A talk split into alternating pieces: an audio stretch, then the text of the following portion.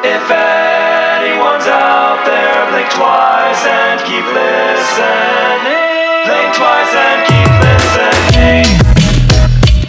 and keep listening. So, hi, Teamsters. I'm Carrie Ann, And I'm Allison, and this is Podcast Without an Audience. where two friends pick two topics and find intersectionality. Or not. We don't know yet. Welcome to our first episode. How do you feel? I'm excited. I am so excited. I'm nervous. I've got like a whole whole bunch going on. You got butterflies inside right now. and the tum tum. I do. yeah. Um, but I feel really good and super optimistic. Um, I have so many ideas. I feel like I've just been writing things in my little notebook for days now. So, the origin of the podcast, the name is pretty fitting because we at this point have no expectations. and no audience. Like as of today, w- there's no one out there. Um, but we're hoping that there will be one day. um, someday very soon. fingers Please. crossed. Pretty please. Send out good vibes. Yeah, but we created uh, the name originated from um, we had a discussion group that we kind of created, um, kind of pre-COVID, but like we were still really like craving like discussion and conversation and connection. Yeah, and something other than a book club. Like God, I don't want to read a fucking book. I know that you do. Like I you're mean, a I love reader. to you're read. an avid reader. I'm not. I want like the abridged version. Bark Notes version of Right. everything. I just want to show up and have a conversation and, and talk about things I, you know, Are interested in and care Yes, about. Yeah. Exactly. So I think this will give us a good opportunity to research new topics. And you are going to be, Yeah, so I'm going to be mostly talking about psychology, but when I say psychology, I'm also including social work and sociology. Mm-hmm. I mean, really, who knows? I would love to talk about queer topics as they relate to psychology at Yeah, some point. Absolutely. Um, yeah, and so then you are. I'm going to be talking about history and history adjacent topics. So we'll see. I mean, I feel like I have the right to go outside the box at any time. I'm reserving that right right granted. right now. but um, that's kind of the idea. Before we get started, let's pour a glass of socially distant champagne. Yes, my friend. A little ASMR A little for those bit. of you at home. So I don't know if you know about this or have heard of him, but there's like this kid, basically. I don't really know what to call him. He's a, a young boy. He's like under 10. A ti- a small A t- human. a small human, yeah. So he um, listens to rap music and basically, I know it sounds ridiculous. And he uh, like writes reviews, I guess, on it. And Okay. literally in one of them, he's like pouring himself a glass of like Trader Joe's, like juice of like, you know, Oh, that's cucumber precious. and you know something like really Is that pretentious, not but- what you lis- you drink when you are listening to rap music? It is, but he literally references ASMR and he's like under 10 and I was like, "Oh my god, that's like the Gen Z or whatever, Yeah. you know, um that's that's what they're growing up with. Like they already know what this shit It's is. so true. So at the beginning of the pandemic, I downloaded TikTok mostly as a way to pass the time. Mm-hmm. Um, and there's a whole rabbit hole you can go down of uh, ASMR on TikTok. and I'm I've sure. become obsessed. I'm big on it on the YouTube, which is like the old version of TikTok, I Yeah, guess. you and my brother both are into the YouTube thing. Um, I don't have a TikTok cuz I just feel overwhelmed by it. well, Rosie O'Donnell and Wayne Brady now have TikToks, which means Oh my that God. you need to get one too. I haven't thought about Rosie O'Donnell in like 10, 10 years. What does she do? What does she even do on TikTok? Does she just do like like She mostly she's an it's old Harriet lady the Spy, now. It's- just reenactments of Harriet the it's Spy, right? Gully, and she's just telling everyone how much she loves them. but she she mostly just watches and like duets other people's videos Okay. and it's like good job i'm proud of you and it's like oh this was funny and like i love her sense of humor and Mm-hmm. her style and it's so comforting to Oh. just watch her and hear her voice i'm Mm-hmm. like oh hey gully Mm. she has not yet referenced Harriet the Spy, which is frustrating. That is because that was my frustrating. favorite movie as a kid. Absolutely. She's doing herself a disservice. Does Harriet the Spy it does not count as a cult film, but I feel No, like well, no. I mean, there's probably a cult following, but I see Oh, where for you're sure. going with this. So we uh, have been talking about things that we want this podcast to do and to be and to become. Um, so I was super excited the other day and called Allie to say, "Hey, um, you like cults? We've both. I like cults. I've we almost joined all- a cult. You- yes, that makes one of us. We both love cult adjacent, Cult like, adjacent. films, That's my thing. movies. Cult hashtag cult adjacent. So the Yeah. idea is that we're going to be doing an additional episode a month discussing cults. and cult adjacent, like cult movies, Mm-hmm. um, anything that might have a cult following. in cinematic form. Yeah, Yeah. yeah. Uh-huh. So, we'll be doing cults. Period. cults. Period. Mm-hmm. Um. So before we get any further, Oh God, you got like so serious. this is a serious topic. Oh uh, God. before you leave tonight, Mm-hmm. before we leave tonight, we need to watch Fried Green Tomatoes, Uh-huh. Oh, which sweet angel. we may be the only people in that cult. no I way. don't think so. No, no, but no. That's like our friendship movie. It is. We watched this movie.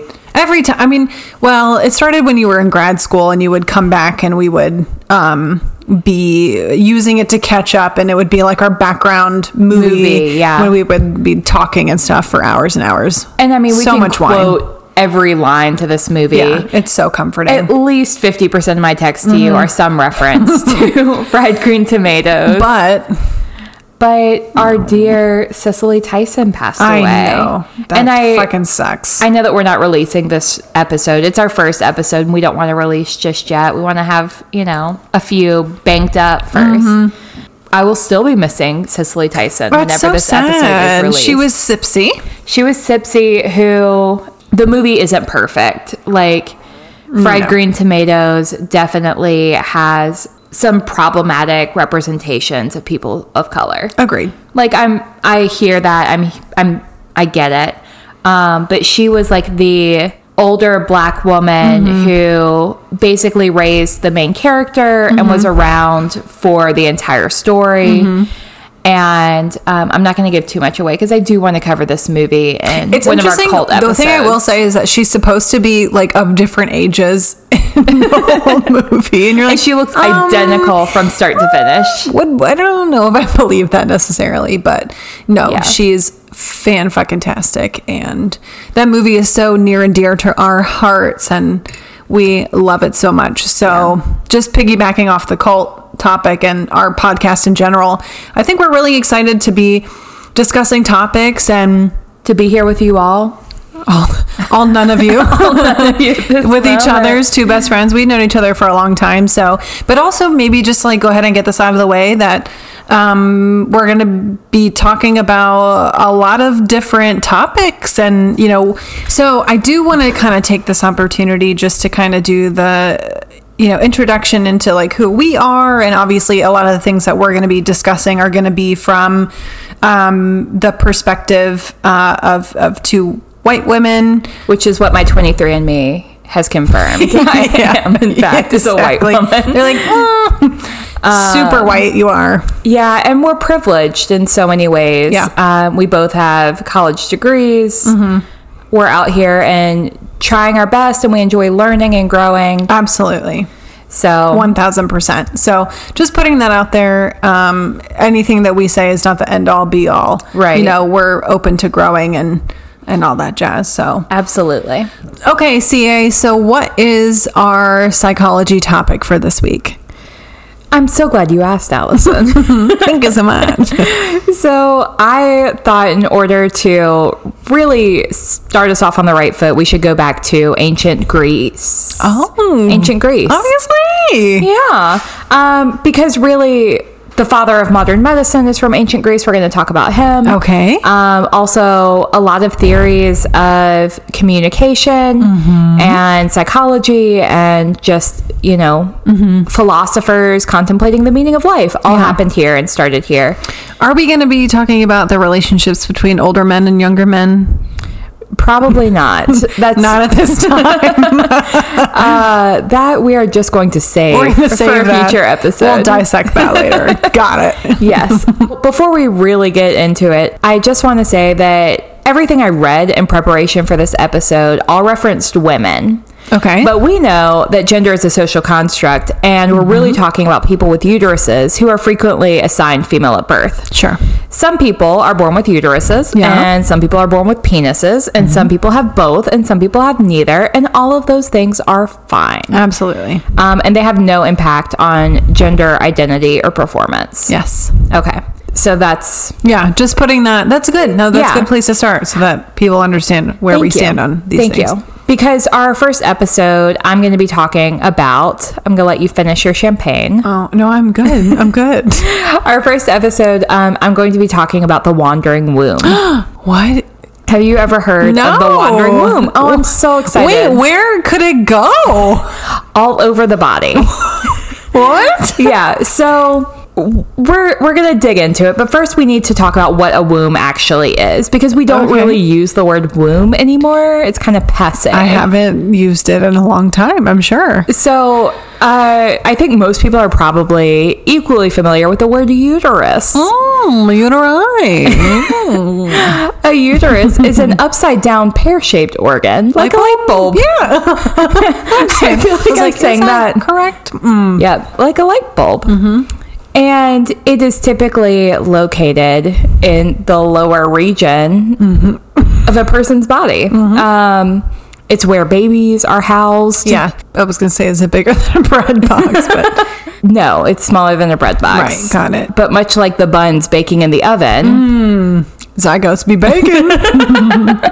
so we're going to talk about Hippocrates, okay. who also studied the uterus or the Oh. womb, as it was called. Was he obsessed? Like, mm. He was a little obsessed. I mean, how can you not be? It's a beautiful thing. It's It's a life. pear-sized thing that grows a human. Fucking magic. That is magic. I mean, that is magic. women and people with uteruses are magical. Amen. So, Hippocrates is considered to be the father of medicine, and he's actually, you may have heard of the Hippocratic Oath. Does that mean anything to you? Yeah, I've heard of it. So, the Hippocratic Oath is basically what doctors and nurses take, like they take their oath Uh-huh. before becoming doctors and nurses. It's Oh. like the do no harm Okay. oath. Yeah. Okay. Which So, like, do the best you can do. Exactly. And at the very least, don't hurt Don't- anybody if you on can purpose. help it. Got exactly. Okay. We're jumping around just a smidge, but the Greek word for uterus, which is the word that the Greek word that Hippocrates would have used for like the womb or the uterus was hystera, H Y S T E R A. Now you're giving me a look. Yeah, that's probably. What does that word sound like to you? It sounds like hysteria, It which sounds- is the shittiest thing I've ever heard. Yeah, exactly. So Hippocrates was like, here's the womb or the Mm-hmm. hystera. Women or people with uteruses can be hysterical. Just so emotional. So it must be because of this insulting. pear shaped organ in their bodies. He was kind of obsessed with this thing, actually, which Hmm. reminds me a little bit of our other good friend slash enemy, Sigmund Freud. Oh yeah, it's kind of like the counter of that, like the obsession with the uterus instead of the obsession with the pain. Exactly, yeah. I even wrote down if Hippocrates and Freud had lived at the same time, they probably would have had a podcast about Absolutely. their various obsessions Yeah. because they were very much aligned and what they felt caused women in particular to become Right. hysterical. Yeah, that's so interesting because nothing was about men. It wasn't about like what made men assholes. It was about No, what 'cause- affected women, either the uterus or the penis. which is still our the current experience Yeah. in Yikes. society is I don't know how many times I've heard women express that they had a man ask them, "Oh, are you on your period? Is it your fuck time of the month?" you. I'm like, "No, I can cry because I'm a human and because life sucks sometimes." Mm-hmm. Because I'm not pushing down emotions that have been right, because I'm not emotionally decades and decades of repressed. Yes, right. emotional Freud believed that hysteria was a result of sexual abuse at an early age for most women. However, he later diagnosed himself with hysteria. So I'm just going to let you draw whatever conclusions from that you Yeah. will. Okay, that's interesting. Yeah. But ultimately, the ancient Greeks and Hippocrates decided that women have this weird shaped organ that men don't have. And that must be why women do things that men don't do. It could have nothing to do with social conditioning. Okay, so this is like women are experiencing quote unquote symptoms or things that men don't necessarily understand or agree with. Like women are having opinions and And so we need to blame it on something because Sure. women We need to are control less them. than. Exactly. got it. Yeah. So we're like diagnosing her or they with um, some type of condition Right. to suppress them. specifically having a wandering womb. So I'm sure you are wondering at this point where a womb can wander. That was your first question. Yeah. We're going to circle back to that because you deserve an I'm answer. Confused. Okay. So what they Because that's believe, problematic. I'm like, listen, you got to stay where you are so that I know you're kind of tethered in place. Yeah, right? There are It other seems- things. It seems like operationally speaking, like the game, you know, you got to know what you're going up against. Right. So what they believed was that the uterus was not actually attached to anything. Well, that's fucking wrong. we now know that is not the case. Mm-hmm. But they believed that the womb would just like wander around your body and chill in different places. So if it wandered up to your throat, you might misspeak frequently, you might have a sore throat, or not be able to speak at Mm. You all. might say things that might be inappropriate or out Right. of context. Exactly, Or, yeah. If it wandered to your diaphragm, you might burp a lot. So really, that's Oh, currently that's my what you're issue. experiencing. Yeah, and if it wandered up to your head, then you would become hysterical. Uh, so it was the bra- it was like up to your brain. Yeah, it was like your womb wandered up to your head and which to your is brain. such an interesting like image. Like I'm seeing you uh uh-huh. huh. across the whole Are you imagining a pear-shaped Yeah, I'm like envisioning the uterus in your forehead, kind of like a triangle. Like a I'm thinking of Link from Zelda with the triangle. sure, yeah, that works too. that's what I'm thinking. of. That works for me. I was thinking Care Bears, but instead of having Oh. the jewel on their belly, they have it on their head. Mm-hmm. So Terry Kepsalis, who works at the Art Institute of Chicago, wrote an article called "Hysteria, Witches, and the Wandering Uterus." oh my god, that sounds fantastic. I, want to take Right, this yeah, class. like it should be on my bookshelf Exactly. right now. yeah. So she teaches the yellow wallpaper. Do you remember the I short do. story, The Yellow Wallpaper, which was about a hysterical Oh woman? my god, no, I remember I think I learned that in like middle school or early Yeah. high school and I remember like a substitute teacher being like, "Here you go." And then us being like, "Thanks." Like, I don't know what to do with this.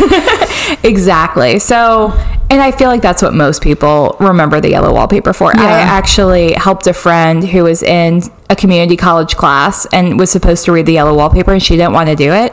Why not? oh, So- it's so good. But she paid me a hundred bucks to write this paper for Oh, her. It so was you're great. literally a professional. So, but she's experiencing mental health issues. right. And believes like the wallpaper has essentially come alive, I think. Yeah, so that's problematic. She's under a lot of pain. And not receiving treatment. No, I remember her husband being just the worst. Yeah. But Terry says, in the context of what is now the 4,000 year history of the medical diagnosis of hysteria, it's essentially become a wastebasket diagnosis that has, quote, a dump site for all that could be imagined wrong with the women from Hmm. around 1900 BCE E to the 1950s. Oh wow, that's Which a is just- thousand year swing period. I mean, that's like 2,000 years. Math is 'Cause hard. 1900 BCE. oh, 1900. Got it. Yes. Yeah. Not 900. Okay. I yes. really hope I got that right. I Yeah. think that that's what she said. Yeah. We'll go back and check. Uh, if not, look for corrections in the At our website. or on our Instagram. But ultimately, I printed out this article for you so that you could have it on your you did. bookshelf. I Thank you. did. No, I love that. I feel like it's so weird and oddly specific and something that we both would really enjoy. Absolutely. It's fascinating. Yeah. she goes on to talk about kind of how the understanding of hysteria has shifted and changed over the years. There's a period of time when we blamed it on witches. So thinking about the Salem witch trials and yeah. hysteria. Yeah, I imagine it would be, you know, any time a woman showed any kind of behavior that was unsatisfactory at the time. Or unexplainable for any other reason. Right. So Yeah. it could be mental health related, but it also could be, you know, a woman who's just exhausted with her, you know, subservient fucking bullshit at Life the time. and- yeah. That sounds really hard. It does. So I guess that brings us to what actually causes the womb to wander. You're right. Like mental health, we now know the root causes of a lot of mental health issues. Or at least we think we do. Like as much as we can theorize about any of it. We know everything. Did we not say that at the beginning that we Oh, had the, we should- all, all of the answers? Is that? Uh, we are basically the writers of encyclopedias. we know everything. Uh huh. Yeah. The womb would wander around the body, according to, you know, old white men, Sure. hungry for semen. Whoa, I'm sorry. what? In all of our years of friendship, I have I'm- never heard you say that word in my entire I don't think life. I've ever said it. Yikes. Okay. Yeah, so- Don't do it again. All future references to semen after this episode will, be, omitted. Yeah, you literally just said it again. yeah. I'm uncomfortable. I am uncomfortable. and you might be for a little while longer. okay. I'm scared. Continue. Yeah. So it would wander around the body looking for or hungry for semen. Now, the reason it would go on these bear hunts for is uh, because women were reading novels Oh. or uh, working or masturbating Ah. or they had uh, homosexual homosexual homosexual tendencies. Okay. Um, or they were exhibiting seductive behaviors. So anytime the uterus was just like, "Ooh, there's something out here that I'm missing. Let me wander and look for it." So Mm-hmm. so we're like at risk at any time, essentially. uh, you and I are highest on the list. All right, if we're playing Wondering Womb Bingo, then yahtzee. Precisely. Yikes, okay. Mm-hmm. This is the best and worst case scenario for us cool, cool, cool. because the treatments aren't really much better. Oh God. So once the womb has started to wander, you got to figure out how to get it back to the right place. So, So scared. a few common options a genital massage provided by an improved provider. So not not masturbation. you. You can't do You can't. You can't cure your your wandering womb, but a stranger can. A stranger can, and it probably would not have been a man, just assuming that people were very conservative. sure. And perhaps pious, or um, you Yeah. know, they were just covered up most of the time. May I may be wrong like a about midwife. that. That's kind of what I'm thinking. Okay. But homosexual tendencies were frowned upon. Got it. The homosexual, the bisexual. Right. So theoretically, a woman could be approved as a provider to provide genital massage to a woman who had a wandering womb. And along as, long as it was approved, it was not considered a homosexual So you would tendency. be lining up, knocking on the door of the midwife. more than likely, I assume it was like a local doctor and like cuz men are creepy. Men are Right? Yeah, you're not wrong. So I could really see this going either way. Mm. Um, another common treatment was marriage Oh, like a okay. and then intercourse because Uh-huh. clearly you get the womb what it wants and it goes back to where it's supposed The to be. semen? The semen. Okay. I'm having a then- hard time with us. Having the semen in the uterus Oh. anchors it down because suddenly there will be a baby growing there or a zygote or fetus or Oh, Whatever embryo, stage. whatever. Of life you're at. Um, Yeah. so Okay.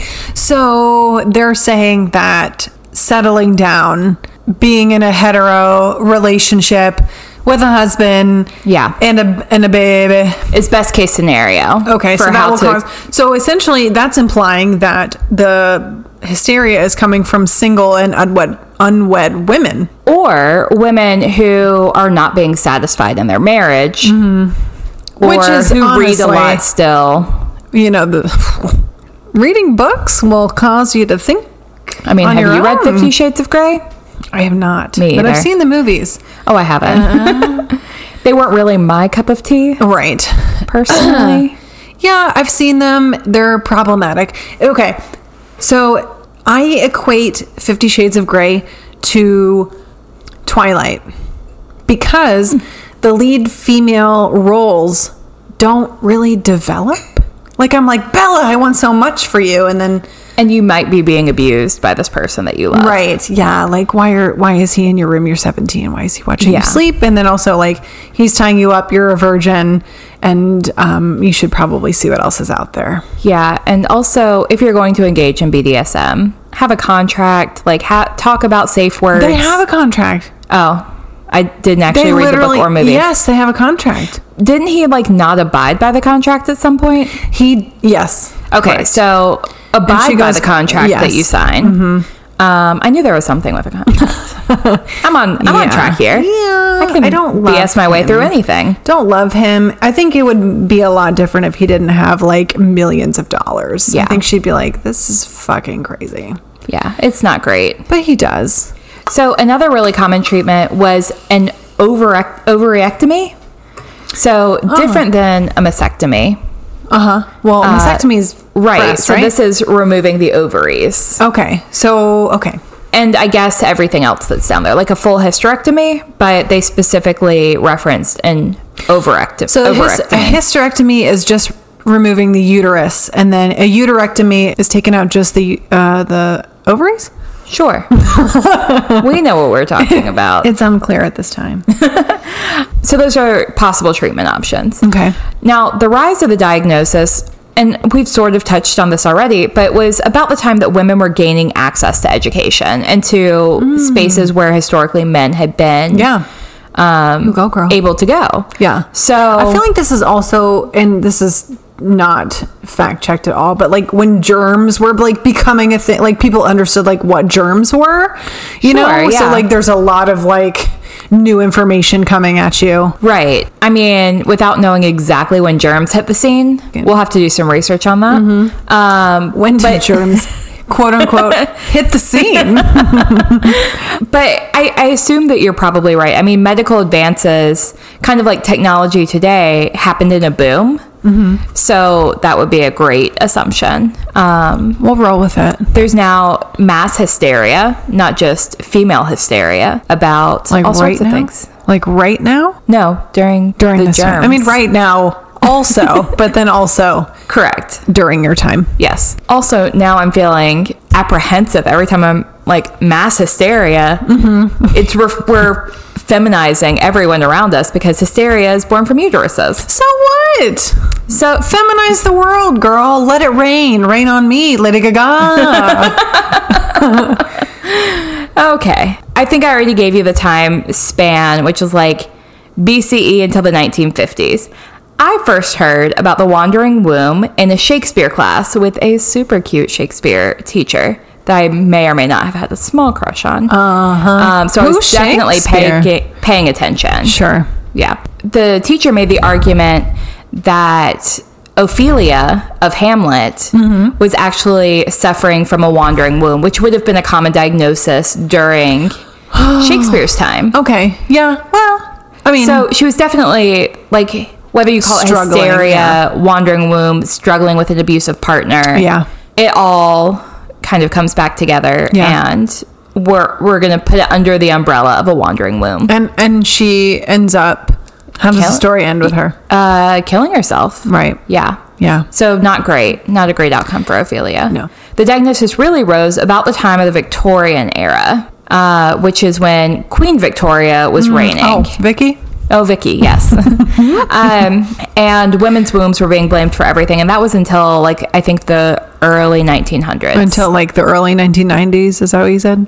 yes, that's exactly what I said. Early 2000s. Thank Actually, you for right putting now, words in my mouth. It's current. this would have been Queen Elizabeth's mother. Oh, Vicky Little Senior. history lesson, yeah. Got it. Fortunately, the diagnosis of hysteria has now gone out of fashion as of like the 1950s. Mm-hmm. And now we have our DSM 5, which is the Diagnostic and Statistical Manual, fifth edition, Okay. um, which helps us to diagnose actual mental health issues and not just blame it on the uterus. Yeah. So that's so interesting. I hate it. I hate that.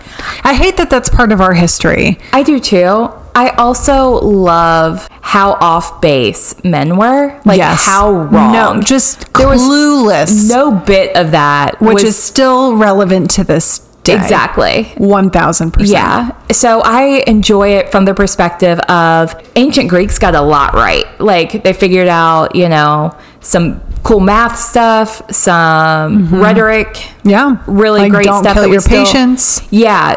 You know, do no harm. Good stuff. They were so off point on a wandering womb that it's laughable. Yeah. But it also influences so much of the way that we still think about mental health, especially in women. Mm-hmm. And I don't think people realize how deep it goes and how far back it goes. Like, Yeah. hysteria is directly linked to a body part that uh, that some people have. Yeah.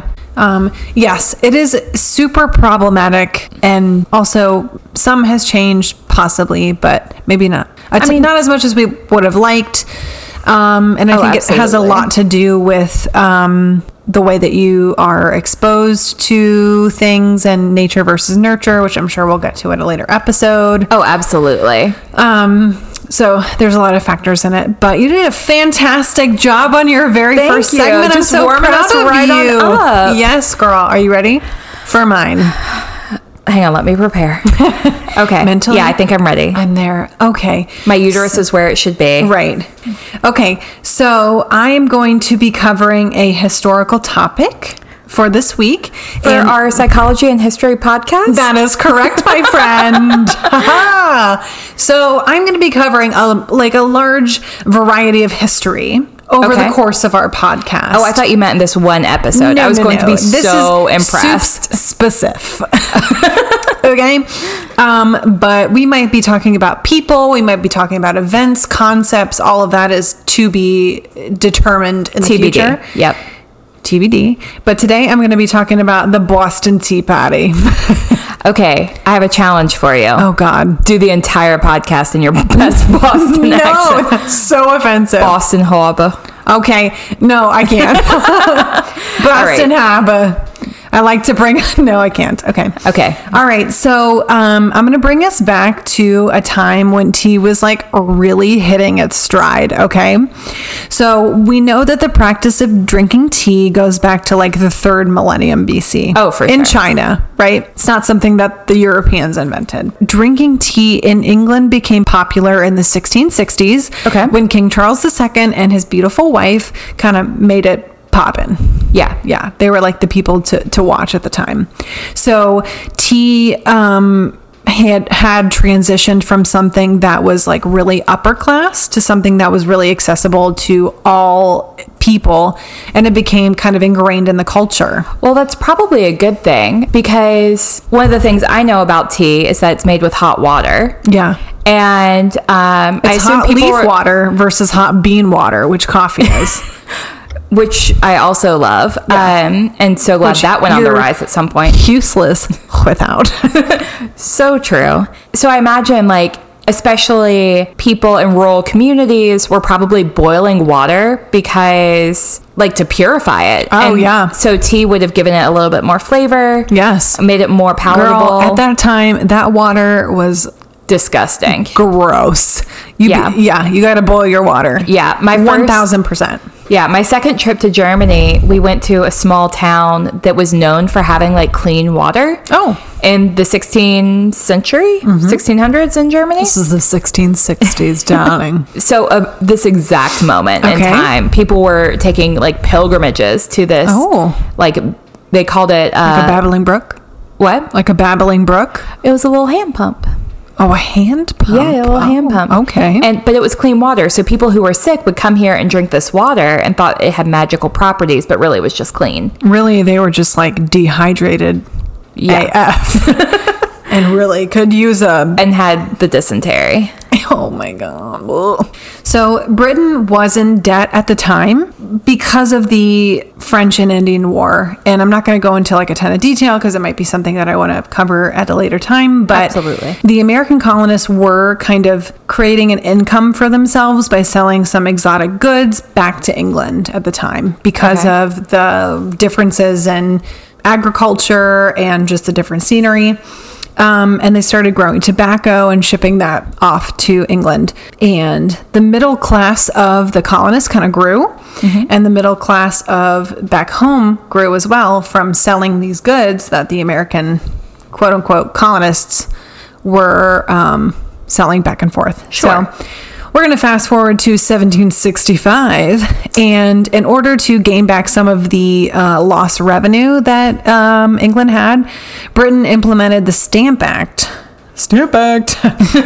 and this taxed every single piece of printed paper. Okay, this is coming back to me. Is this like the taxation without representation? That comes later. Okay. But essentially, yes. Okay. But this, the Stamp Act is going to be taxing playing cards, newspapers, anything that was in paper form. And if you think about it at the time, besides like theater and storytelling, all of their entertainment was printed. So Right. books, anything educational. So that was kind of a huge blow to them The Reynolds at the time. pamphlet.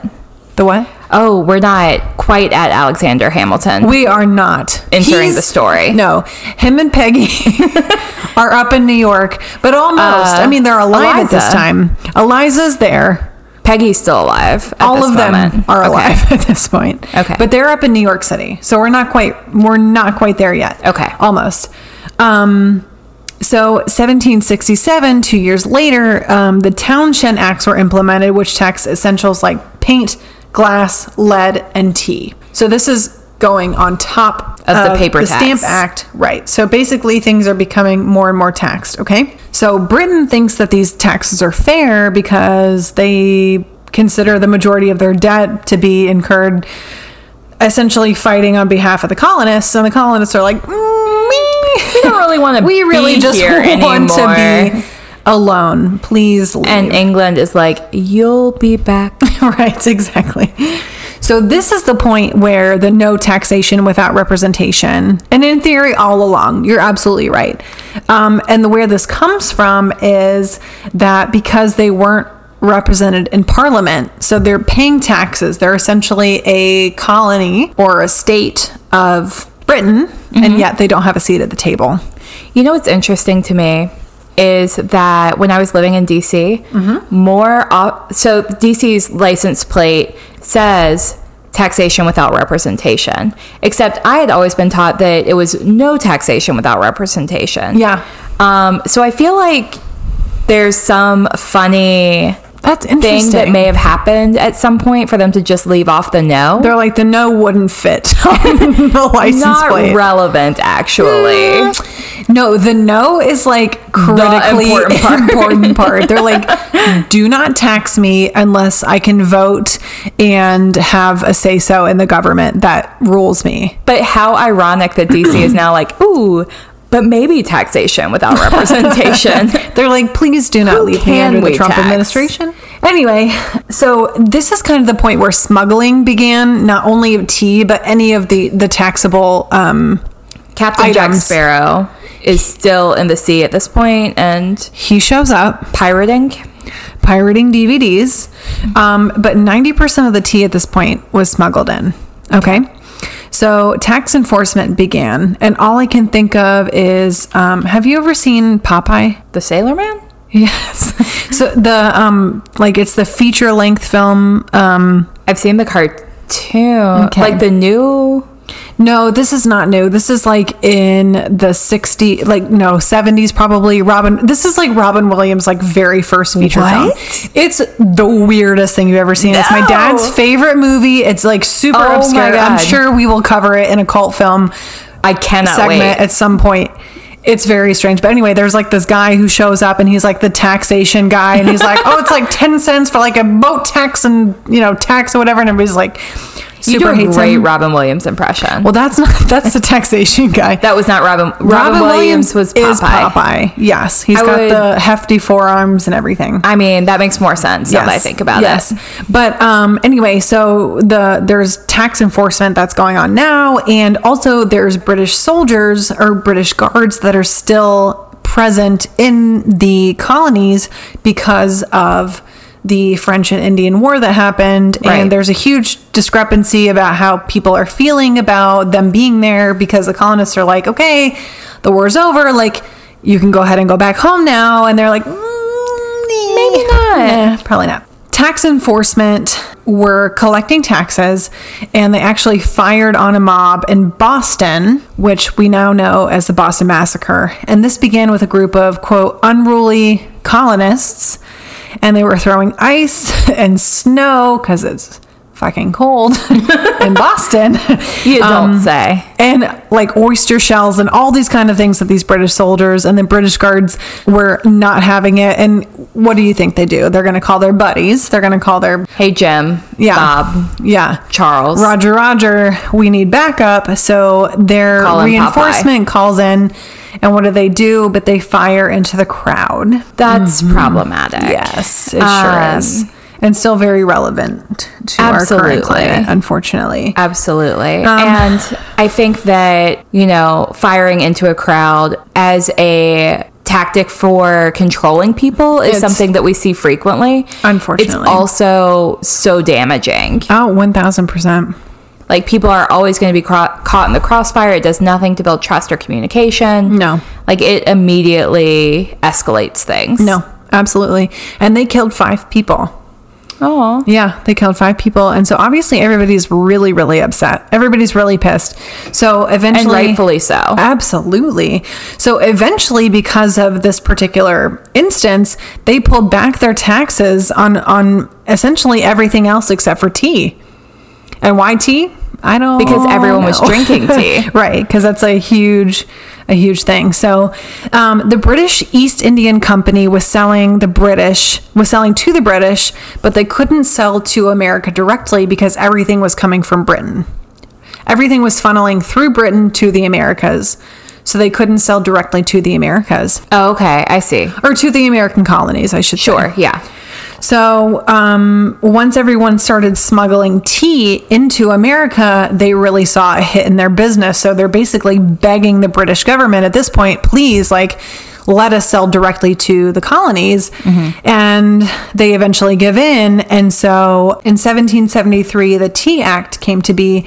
And this allowed the British East Indian Company to sell directly to the colonies. This is duty free, but it's still taxed. Okay. So this actually decreased the price of tea significantly from when it was being funneled from the Br- from Britain, which makes sense because of the cost that it's going to take them Oh, to, to take absolutely. it to, Yeah. the, to the colonies, right? At the same time, the colonists at the time didn't think that they should be taxed at all. So they did not support this agreement and they considered it a monopoly, just like we do tons of companies that are monopolies in our area. can think of a few. Spectrum Mobile or Spectrum in general, And Verizon, at least in this area. and so many others. Amazon, Sponsored Monopoly the board game. by all of the above. Groups started popping up kind of all around the colonies at this point, one of which was the Sons of Liberty, which was led by Samuel Adams. and very similar to uh, the Daughters of the American Revolution. Sons of Liberty, Daughters of the American Revolution, sons, almost daughters. identical. Literally identical. This was a group of uh, colonial merchants and tradesmen, and they founded to protest the Stamp Act originally. And now the fight was in full swing, okay? So ships were arriving in the colonies, specifically in New York and Philadelphia, and they actually turned the ships of tea away because they were like, no, we don't accept this. We're not paying tax on this. We can get it smuggled in by our, our friend so and so. yeah. Right. So it was all We got a kind of- guy now. Yeah, we gotta go. We don't need you. Get off my property. so in Charleston, South Carolina, they did allow the ships to come in, but they basically wouldn't let anybody come aboard, like on land. Mm-hmm. They kept everybody on their ships, and then basically the crops like rotted Right. at port, essentially. So They want a revolution. yeah, they were like, no. We want a revelation. Yes. Exactly. exactly. In December 16th, 1773, which is Sagittarius season. Shout out Shout out to the Sag. Um, so the Sons of Liberty held a rally in Griffin's Wharf, which is in Boston, Massachusetts, and they were waiting upon the arrival of Dartmouth, which was a great British Indian company It's- carrying tea. also a university. Is it one of the Ivies? Uh, it is featured in the uh, feature film Superbad. I do know that. they do discuss it. We I know don't- so much. I am a professional. Um, Dartmouth was joined by two sister ships. Do you want to guess the names of the two sister ships? Columbia and Yale. Okay, that's really good. but no. These are two things that you might also appreciate um, Beaver and Eleanor. Two of my favorite things. Hashtag Eleanor Roosevelt. Um, and beavers. So 5,000 Bostonians gathered, and like, how the hell you organize a meetup of 5,000 people in the 1770s? Lots of carrier pigeons. no idea. They all came together and they voted not to pay for the taxes or allow the tea to be unloaded, stored, or sold. So, like, keep the ships on the dock, basically. Do Yeah. not allow them to come so, aboard, okay? um, You don't have to go home, but you can't stay here, is essentially what they're saying. Um, so, their governor at the time, his name was Thomas Hutchinson, he refused to allow the ships to return to Britain with the crops. So, there's obviously a contradictory element to the people and the government. I feel so bad for the captain of these ships who's just like, well, what the fuck do I do? He's like, I got paid to like bring Guys, this here. I gotta pee. I know. Can one of you Can let I get me in? off this thing? I just think about like Sam um, and Frodo like going to the ring, and they're like, "All I have left is this bread." Oh, bless you. We got animals sneezing over here. But anyway, so there was obviously, uh, you know, conflicting ideologies here. So this is this shit's problematic. So perk your ears up here. All So right. 50 men out of the uh, 5,000 men on that night dressed as Native Americans. Okay, Full so stop. Let's stop, rewind, reconsider Mm. unfortunately, that decision. We cannot because it is happening already or has happened already. So they cry they were like screaming, quote, Boston Harbor a teapot tonight. So they're like, we're gonna turn this sh- this harbor into a teapot. So While being dressed as indigenous people. Correct. Yes. So essentially, they uh, board these ships and they throw 342 tea chests over the three the the three ships in the harbor. It took three hours, and there was 45 tons of tea that was tossed overboard, which cost over a million dollars today. I mean, way to do some damage, but why the hell do you have to dress as an I indigenous? know, it's- It's it's like Halloween costumes today. Oh my God. You have so many I- options to choose know, from. I know. Don't choose the problematic ones. I know. No, it's really also, terrible. Knowing what's going on and coming for indigenous people in North or in the North Americas, even worse. Well, I'm sure we'll talk about this in the intersectionality portion, but the fact that they chose because they they didn't want to be identified, Right. Which is why they are dressing as Native Americans, which is problematic in and of itself. But the fact that they wanted another group of people to be blamed for Right. this essentially crime or this No, um, absolutely. protest, which they didn't want to claim at the time, Well, is interesting. It sounds to me kind of like how fascists showed up at the Black Lives Matter protests and escalated things. Mm-hmm. Yup. Just to blame it on anti fascists and Black Lives Matter protesters. Yeah. Yes. So I, I, I think it's kind of the same thing in the sense that people are trying to pass the blame off on somebody else when they create destruction. One thousand percent. Now, I am not not in support of the Boston Tea Party. Mm-hmm. I just don't like how they did it. No, agreed. What's interesting is that they swept the docks completely clean. They completely cleaned up after themselves and they Oh. left absolutely polite. I know, which is interesting because they were fucking dickheads for dressing up as they were, and yet they cleaned up completely after themselves. So it was a very organized protest with problematic undertones, for sure. So and overtones.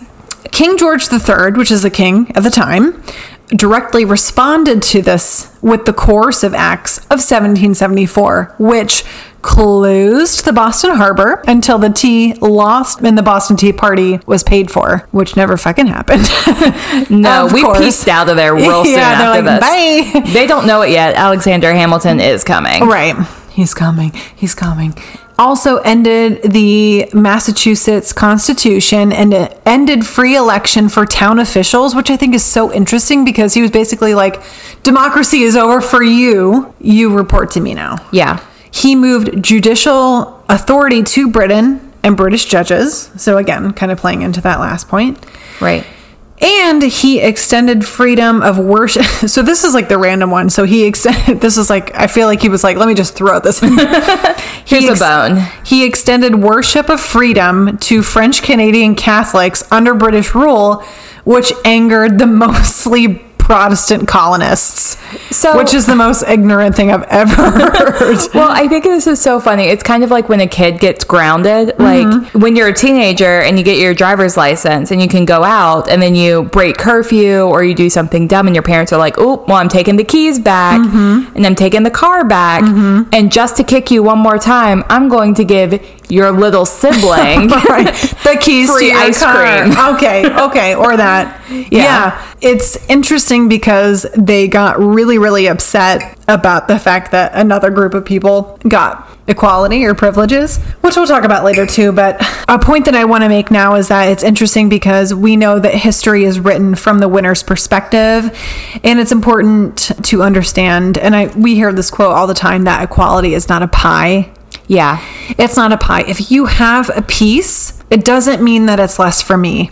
Right. It's an infinite number of pies. Exactly. And I can have a whole damn pie. and pie, girl. and a little fork to go right with it. Uh, just a tiny fork. Um, and I think that that's so true, especially when you're looking at issues like, you know, freedom of religion, because that's the point you just made, which Mm-hmm. also, is that's a majority of the reason why people wanted to leave from Yeah. from Europe was to the have Quakers and the Shakers and, um, the the candlestick Protestants makers. wanted to come to the U.S.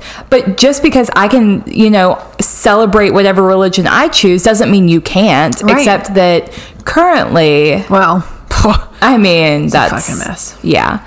Um, so maybe not the best example, but theoretically. in theory. Most colonists felt that this act went way overboard. So delegates from the 13 colonies, except for Georgia, Georgia was a little far away. Yeah.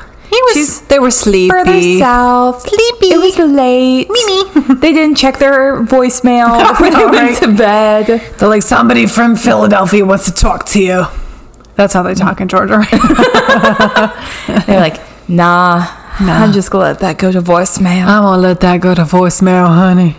Um, but they, but everybody except for Georgia met in Philadelphia, which is also like just like being the odd one out. Like that's just so. I feel like it'd be like, well, gotta wait on Georgia. They're gonna be an extra five days. Five days later, they're like, well, so they're like, let's go hang out with some sex workers while we're waiting. Check out Am that I right? Check out that red light district Yeah. We saw some good reviews. on Yelp.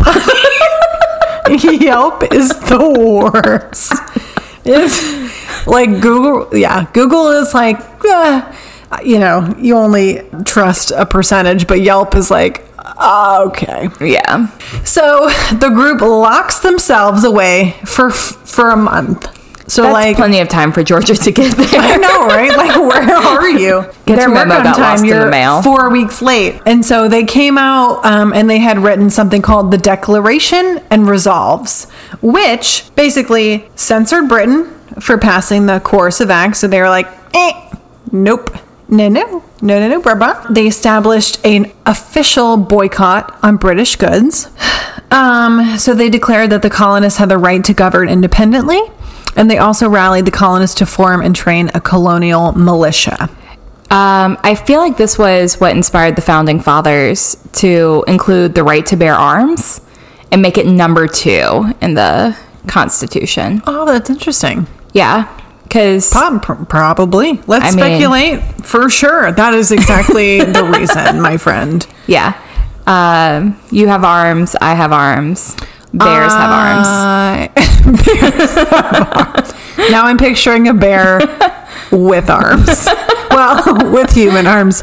Bears Right. do have arms. Yep. I got a big head and little.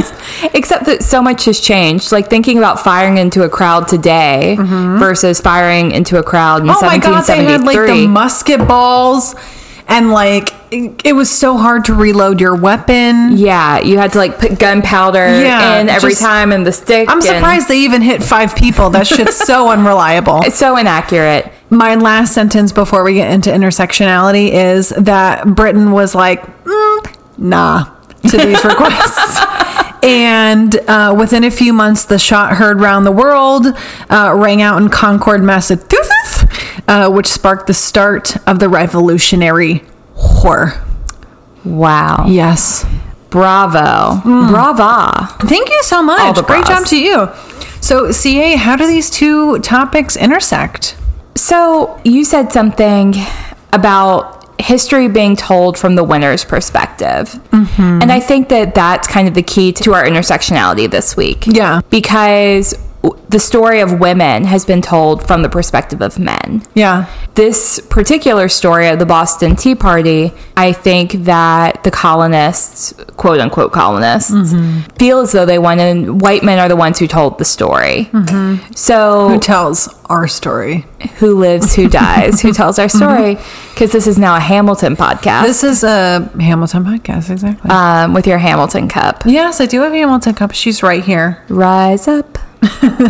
I think that the, the commonality here is that the story of the wandering womb was not told from the perspective of women. Yeah. And also, in your story, you had indigenous people who were being taken advantage of and murdered and Yeah. like removed from their land Yes, and then essentially being set up. um, right to be perceived as the people Right. with potential uh, criminal uh, repercussions. Absolutely. Yeah, that's super shitty. And I wish, you know, the the purpose of the Boston Tea, Tea Party is to be a protest and to be a like fuck you to their current um, situation. And I and I'm ashamed that it went down the way that it did. Yeah. Because we were not taught that portion of the Boston Tea Party in school, which of course, because I mean, it goes. Why would they? But- Exactly. Yeah. Because white men write our history books, Exactly. which is Always w- written by the winners. absolutely. But you're right. Like, ultimately, other than, I hate to say other than the piece where they impersonate um, indigenous people, other than that, it is, I don't want to say coming of age, but it's an act of rebellion that eventually leads to our freedom from England. Mm-hmm. Whether or not we should have been here is a whole different story. It is, But which we know. Yeah. Is, is a no. and I'm sure that we're going to talk about a lot of these topics again Absolutely. later. Understanding fully the history that uh, preceded events and where people's thoughts and and brains were at the time and like their Their intentions. rationale. Yeah, I think that that shows a lot about why things ended up the way that they did, and that's kind of like the the jumping off point for why we decided that we wanted to do this was to understand the world, Right. and understand how we are everything came to to be where we are right in this moment, Yeah. especially under such turmoil that we're under. No, absolutely. And who is telling the stories? How are they being told? Mm-hmm. Who's left out of them? Who's included in them? Yeah, and why? Who does it benefit? Yes. Like these are all questions that I think you and I are really interested in. One thousand percent. Um, and I think it's also even on the weeks that, like this week, we may not have had everything in common between our 2 stories. I don't think there's a direct correlation, Mm-hmm. Right. between the wandering. But also, womb. we don't know what each other's covering every week, which I don't Right. think that we mentioned at the beginning. So I will say now. yeah. So I mean, these have not been chosen in tandem. No. We each in our own little section of Greensboro picked a topic and that we wanted to research and educate the other one about for the week. Yeah.